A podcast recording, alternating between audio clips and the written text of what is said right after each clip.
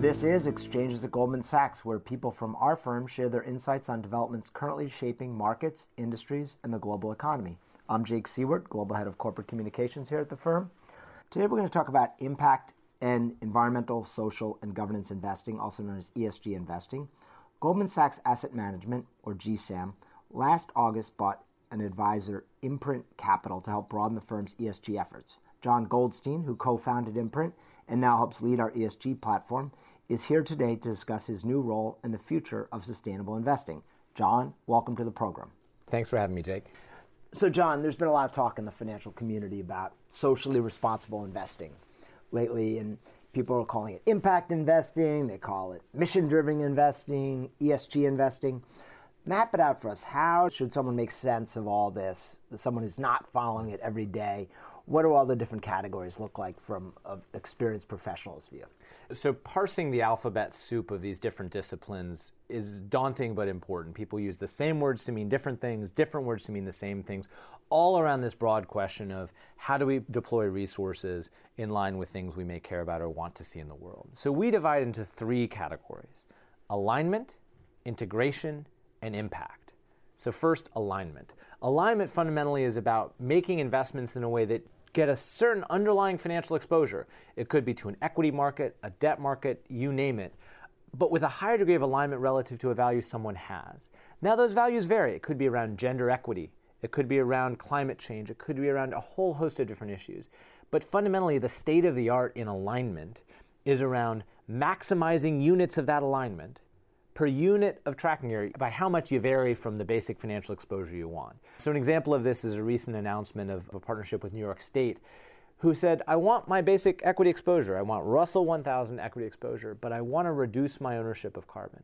So, worked to create a portfolio that had a 70% reduction in the rateable ownership of carbon emissions with a 25 basis point tracking error relative to the index. So the basic financial exposure with a high degree so of alignment. So they're still very much exposed to the broader market, but they've reduced their carbon impact dramatically. It, exactly. Easy to fit into portfolios, large or small, but a high degree of alignment with things people care about. And the state of the art is getting increasingly sophisticated on both sides of that equation on the alignment, better use of data and analytics to be able to understand that alignment, to quantify, not just to say I'm broadly reducing emissions, but I'm getting a 72% reduction in my rateable ownership of carbon, to use analytics in a more thoughtful way, and to do it in a financially risk managed, responsible way. Okay, so that's alignment. Move on to integration. Whereas alignment is often about the immateriality of integrating these factors, ESG is almost the opposite. ESG is actually how can I find investment value? To drive risk and return by integrating research, data, thematic, industry, or company specific ways to use ESG as a source of investment edge. In the same way, investment managers are always looking for a way to outperform their competitors. ESG alpha. ESG alpha, right? Um, and as with anyone seeking alpha, it's hard, right? Finding alpha is hard. And ESG is not the only way to find it, and is by no means a guarantee that someone will find it. However, we're increasingly seeing this integrated into the process of really good managers and a very successful one that's been a top decile performer over a decade. When someone asks, What percentage of your performance would you attribute to your ESG? His answer is, I have no idea. Because it's completely integrated to that process, and we're seeing that mainstream really substantially. So the third is impact. Impact are private investments with measurable social environmental outputs. These are investments that could be underserved communities with financial services, health, education, job creation. It could be on climate. So the thesis is about having the impact. The thesis is about having the impact, and we want an alignment between the investment thesis and the impact thesis. Because if how you make money is how you do good, you're probably not going to get a lot of mission drift. Those things are going to reinforce each other and be a core part of how something grows. So one of the traditional knocks on impact investing is that you end up sacrificing market returns because you're not getting as broad exposure as you would otherwise. But we've also seen some companies with ESG factors have the greatest correlation to market outperformance. So what do you tell clients about those two different views? Yeah. This is probably the single most frequently asked question. And I think oftentimes, to be honest, the question is asked in the wrong way. Generally speaking, people wouldn't ask or wouldn't think it made sense to ask, does investing work? Because the answer to that question is it's hard, it takes effort and care, but it can be done well. Um, it's not always done well, but it can be done well. And this is no exception to that. And I think people often are looking for an answer that says it's either magic, it defies the laws of physics, gravity, and you know, magically outperforms, or it's poison. It just fundamentally means you can't perform. And academic research and experience and frankly just investment logic defy those generalizations. So a, a meta study was published that analyzed almost 2200 studies of the impact of ESG on financial performance. And of those studies, 90% of them found a non-negative relationship.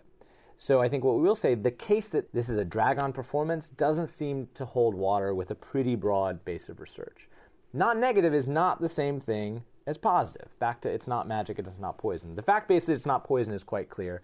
We're also not asserting it's magic. It takes care and rigor to do it. But when we look at this, right, let's get back to the, the taxonomy. Let's get back to the buckets. Alignment investing is about can you drive the appropriate financial exposure with the appropriate level of alignment. So back to the New York State example, you know, looking at that, can it stay with its very small tracking error, perform like the market, and achieve a 70% plus reduction in emissions? That's what the reporting looks like. So far, so good. That's what's going to continue to track. In our experience at Imprint, we saw working in a variety of ways, it is possible to thoughtfully design and implement that such that those portfolios do what they're supposed to do, which is look like the market with a higher degree of alignment. That's what performance there looks like.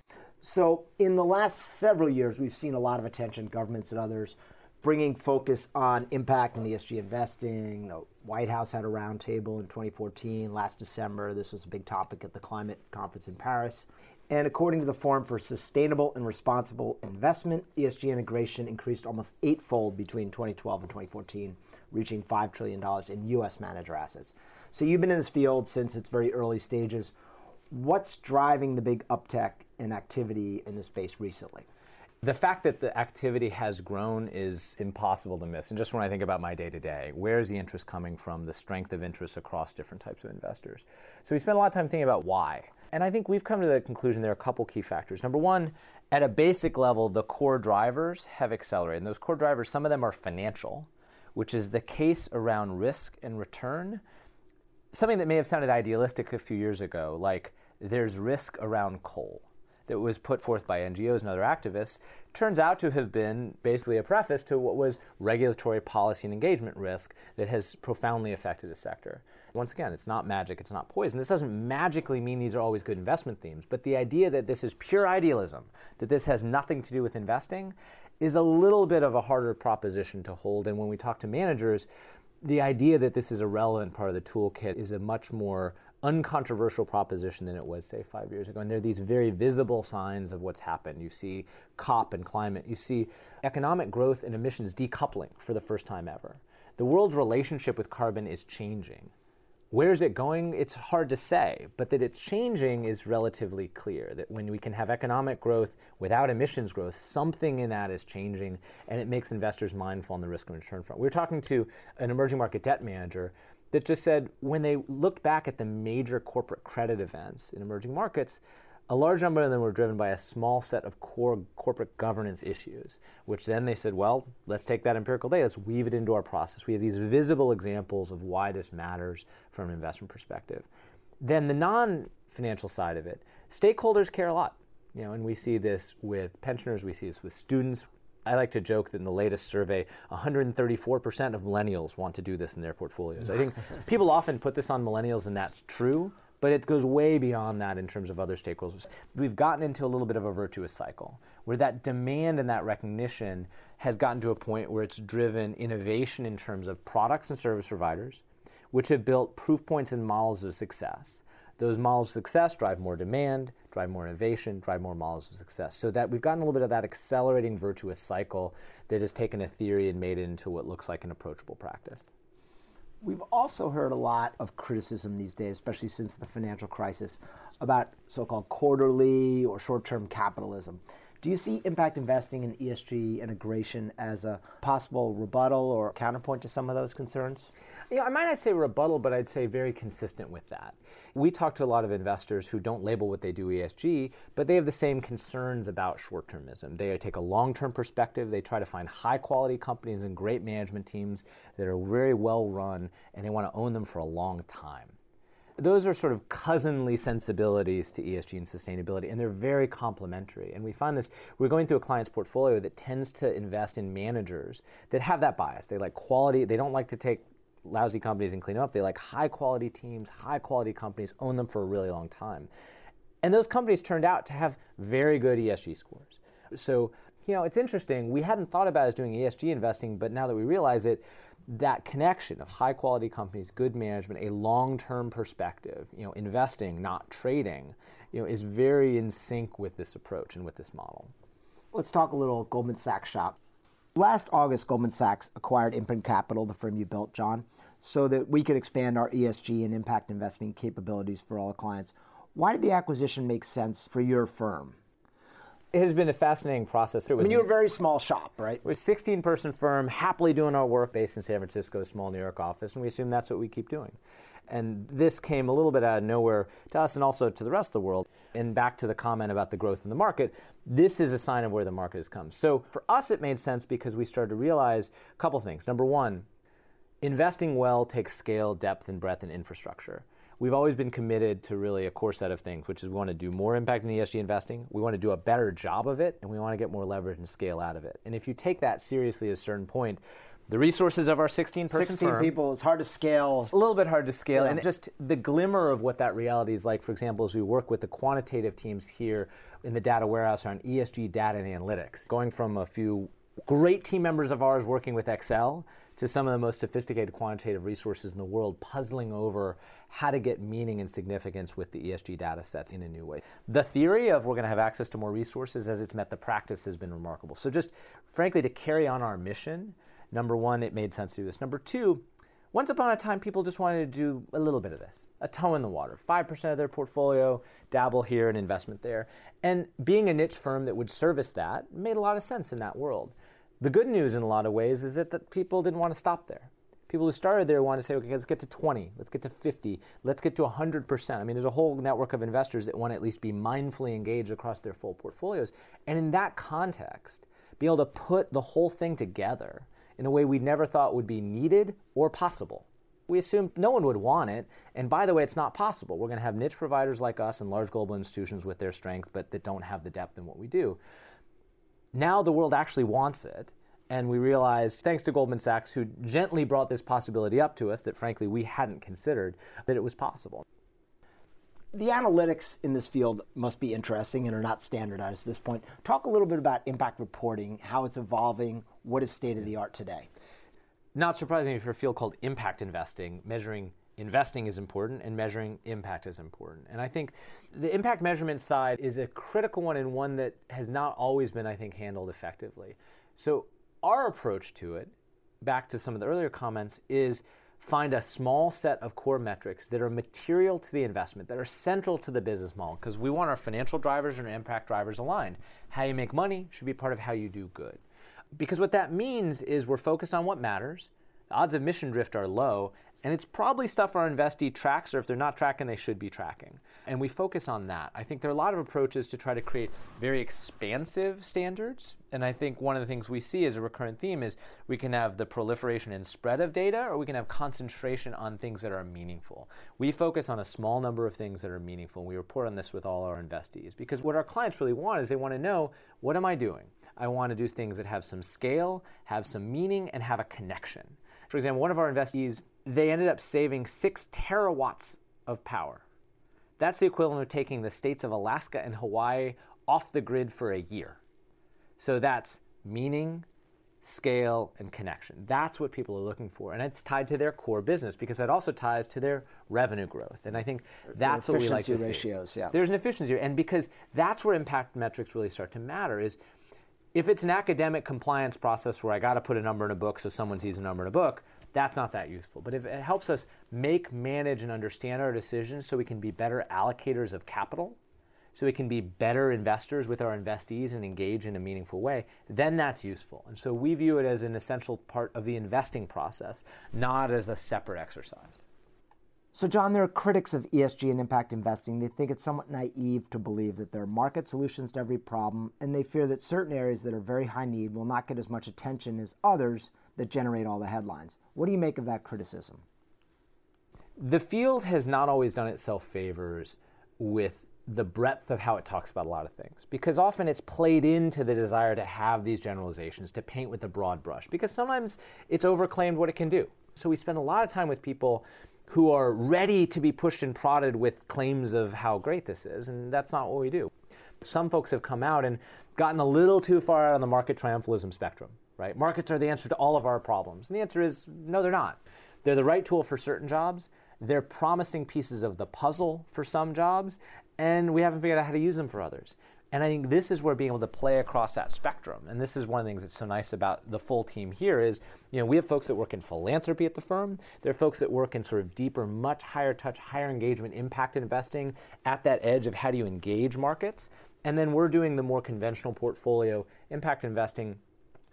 That tension is really hard if people can only write one kind of check or if people are too invested in one sort of model. But if you can pragmatically say, what's the right tool for the right job?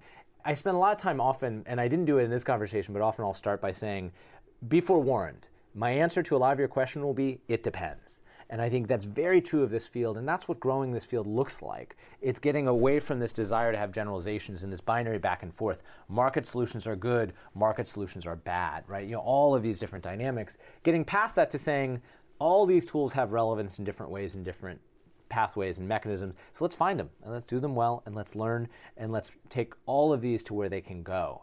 People can get stuck in the ivory tower very easily in this space. We had a family foundation client we were working with that had been stuck arguing for three years about how much impact investing to do. You had one of the family members that was a co founder of a very successful venture capital firm that thought they should eventually get to 2%, and then a family member that thought they should get to 100% and somewhere between 2 and 100%, or as I say, somewhere between the moon and New York City, they were having a hard time finding common ground. What we realized they were philosophizing about the quality of a market neither of them really participated in. And so instead we said, why don't you agree to this? You've got a good committee, you've got good process, good standards of care. Why don't you agree to use the same process, the same people, and look at some slightly different investments? If they pass muster, invest in them. If they don't, don't. If you invest in them and they work, keep them. If they don't, fire them. And everyone agreed to that, albeit with very different expectations of what would happen, because that's a governance conversation. The previous conversation was an ivory tower philosophizing conversation. This is an investing and a governance conversation. So they got started with their very different expectations, and the portfolio within three years got to about 60% aligned with their mission. They had someone else do an outside look at it, and they felt when they looked at it, there hadn't been a financial opportunity cost, and everyone thought they'd won. So Mr. 2% had held back the tides of folly by insisting on good care and discipline and rigor, and that was why it was working. And the other family member was just ecstatic at how far things had gone. I think we often see that as when you get past this very binary, high level debate and you figure out, is that what we really need to be stuck on? What's the real conversation, which generally is going to be more nuanced and more textured and more based on practice and process as opposed to debate? That's where progress happens is that a typical conversation when you're starting with someone? Yeah. No, it, it's. I mean, what, what is it like when you first walk into someone that's been talking about this? What's the kind of advice that you end up giving them, or does it just depend? Well, it depends, but there are certain commonalities that always happen. So, step one is we generally acknowledge, and especially when we're meeting with fiduciaries and trustees, we'll walk in and there'll be some people with their sort of shoulders clenched a little tight. Someone sitting. brought you in there, but maybe not all of them agree. Someone, someone brought us in, but not everybody, yeah. right? And so they'll look a little stiff, and we'll often start by saying, I'm going to guess that in the past, at some point, someone has come in and made overly broad claims, not backed by facts, that didn't exactly understand your context and what you're doing, and was maybe a little more promotional, and maybe left you with a little skepticism. And you'll see some nods, and then we'll say, well, so maybe this is good news, but that's not what we do. And then the shoulders go down, and we start having a conversation. So then we say, okay, look, we've done this over time, we have some experience, and generally we've seen people are in one of two situations. So tell us where you are people are either actively stuck, which is some of you disagree with some of the rest of you, or you're passively stuck, which is there's not really disagreement, you're just not sure where to start. So the example I gave earlier, that's actively stuck. People disagreed. And so often there it's get them off the wrong question to the right question, find a common ground. Have you found a difference in the receptivity between sort of state pension funds and the like um, you know, official large institutions like that, and the smaller family foundations, or maybe foundations of organizations that are already doing good in their day-to-day work? It's been fascinating in the sense that when we parse by geography and by sector, who's where and what's going on. So when we go to continental Europe, the question is not whether to do this or even what to do, it's what's next. So these are institutions that have worked to be mindful around their portfolios for some time. They've often worked to start in public markets, and what they want to know is what's in private markets. They want to know what's next. We see the same thing in Australia. We see the same thing to do with faith based clients. The faiths have been real leaders. The faiths really have been long-time pioneers in doing some of this work in terms of screening and in terms of activism. But now, particularly with the papal encyclical and other focus on climate, the question is okay, what do we do around climate? How do we make private investments around climate? So some of these segments have just been steadily moving ahead. I think we're seeing other large official institutions interested, they're mindful, and their question is scale which is how can I meet my fiduciary obligations and put the capital out at a scale I need to do that accomplishes mission objectives and fiduciary goals. And I think that's been a really exciting part, frankly, of joining Goldman Sachs, which is people often ask the question is there too much money chasing too few opportunities or the opposite? Too little money too much stuff that's not getting funded? And our answer is neither is true. There is a lot of appetite to put capital to work in the space and there are a lot of things that could be investable and generate appropriate returns and impact. They may just not all be structured or packaged right. And so the ability to, in some cases, commission new products, new structures, new vehicles to build those on ramps, often in partnership with our clients. So you know, you know, we're talking to large institutions that actually want to be part of that process of building the market so that they can meet their own demands and help build on ramps for others. So I think that's what we often see with the large institutions who have been moving along. Universities have had their own path where a lot of student advocate, a lot of pressure from the outside, a lot of pressure from the outside, but institutions that are very proud of their investment heritage, very strong investors, very smart, very successful. And we've had some conversation very recently, folks trying to figure out how to square that circle with very excited activists that are pushing for change, a strong investment culture, and how do those meet?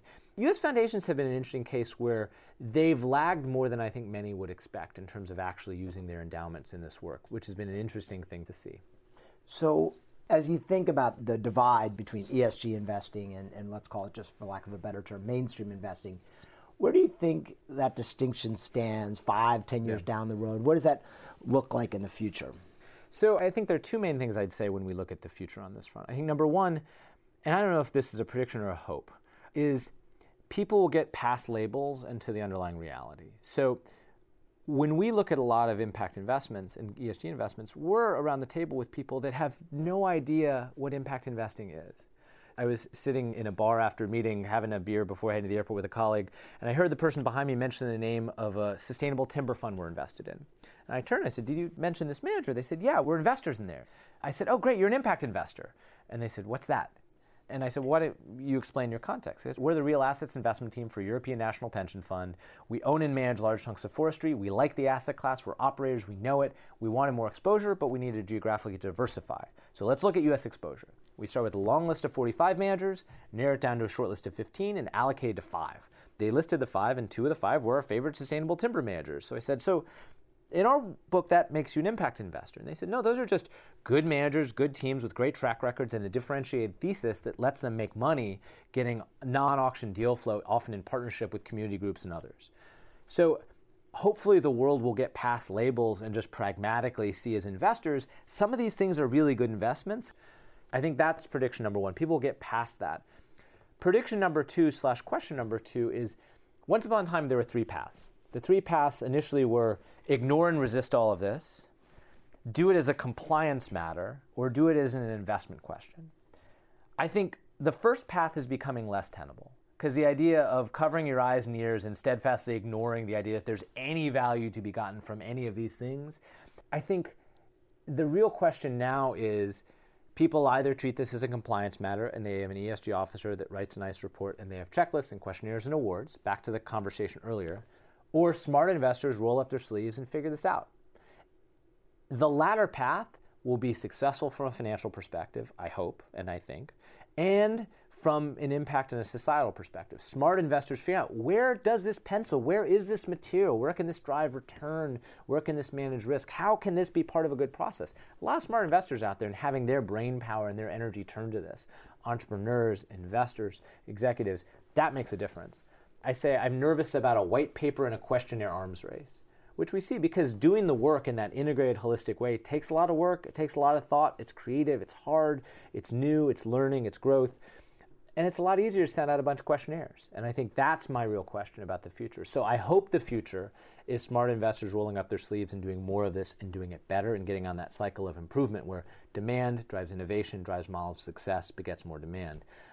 Um, one last question. See, the plumbing of the whole process around ESG investments has changed a bit. Talk a little bit about how you think that the process by which you do this will evolve. Yeah. And if you could, maybe talk a little bit about the proliferation of data in the space, because it used to be that companies, some of them not so long ago, weren't even publishing ESG reports, but now almost everyone's doing. And there's beginning to be a voluminous amount of data in this yes. space. Yes, it's, it's a nice connection to the last question comment, fear slash opportunity, which is proliferation of data can be something that then smart analytical people dig into and say, how do we get greater quality, coverage, and meaning, which over time may mean less better data that's more meaningful and constructive as opposed to just more. Well, there definitely needs to be standards too, because they've been working on this for years. Ceres back in the old days, started. SASB working SASB to try to is trying to, to, figure out how to systematize it in the way you see financial reporting. But proliferation of data doesn't necessarily mean exactly. better data. More is not better. And I think we can get on that virtuous cycle. We're creating, for example, indices that are tied to data suddenly makes a bunch of people stakeholders in that data being good. And it means there are consequences to the data. Right. And so back to the plumbing, like that's a plumbing question. How do we have better data fed into market indices that move capital, which means we need people as stakeholders in a constant cycle of improvement of that data in terms of the meaning and the coverage. Doesn't mean we need more, we need better. And I think if it's a compliance question, we're going to see a proliferation of data and we're going to see beautiful charts and graphs based on that data. If it's an investing question, we're going to see people parsing and reparsing and building this out in a way to extract meaning, either for alignment investing. If you're trying to maximize units of alignment per unit of tracking error, you got to measure alignment. It's about alignment. If it's ESG integration, it's how does that give us deeper and better insight into the performance of companies, into the prospects of companies. We either engage to make it more focused and more actionable, or we just have a lot of it you know? And i think that there's a real opportunity and there's a real risk because we can engage in that virtuous cycle that gets it put to constructive use which means you got a lot of stakeholders in making it better or people just settle into a compliance regime of publishing a lot of papers. John thanks so much for joining me. It's a great discussion. Thanks jake. Thanks for having me. That concludes this episode of exchanges at goldman sachs. I'm jake siewert. Thanks for listening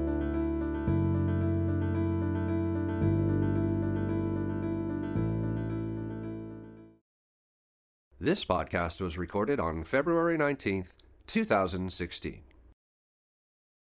The views and opinions expressed herein should not be construed as an offer to buy or sell any securities, and such views and opinions may differ from those of Goldman Sachs Global Investment Research or other departments or divisions of Goldman Sachs and its affiliates.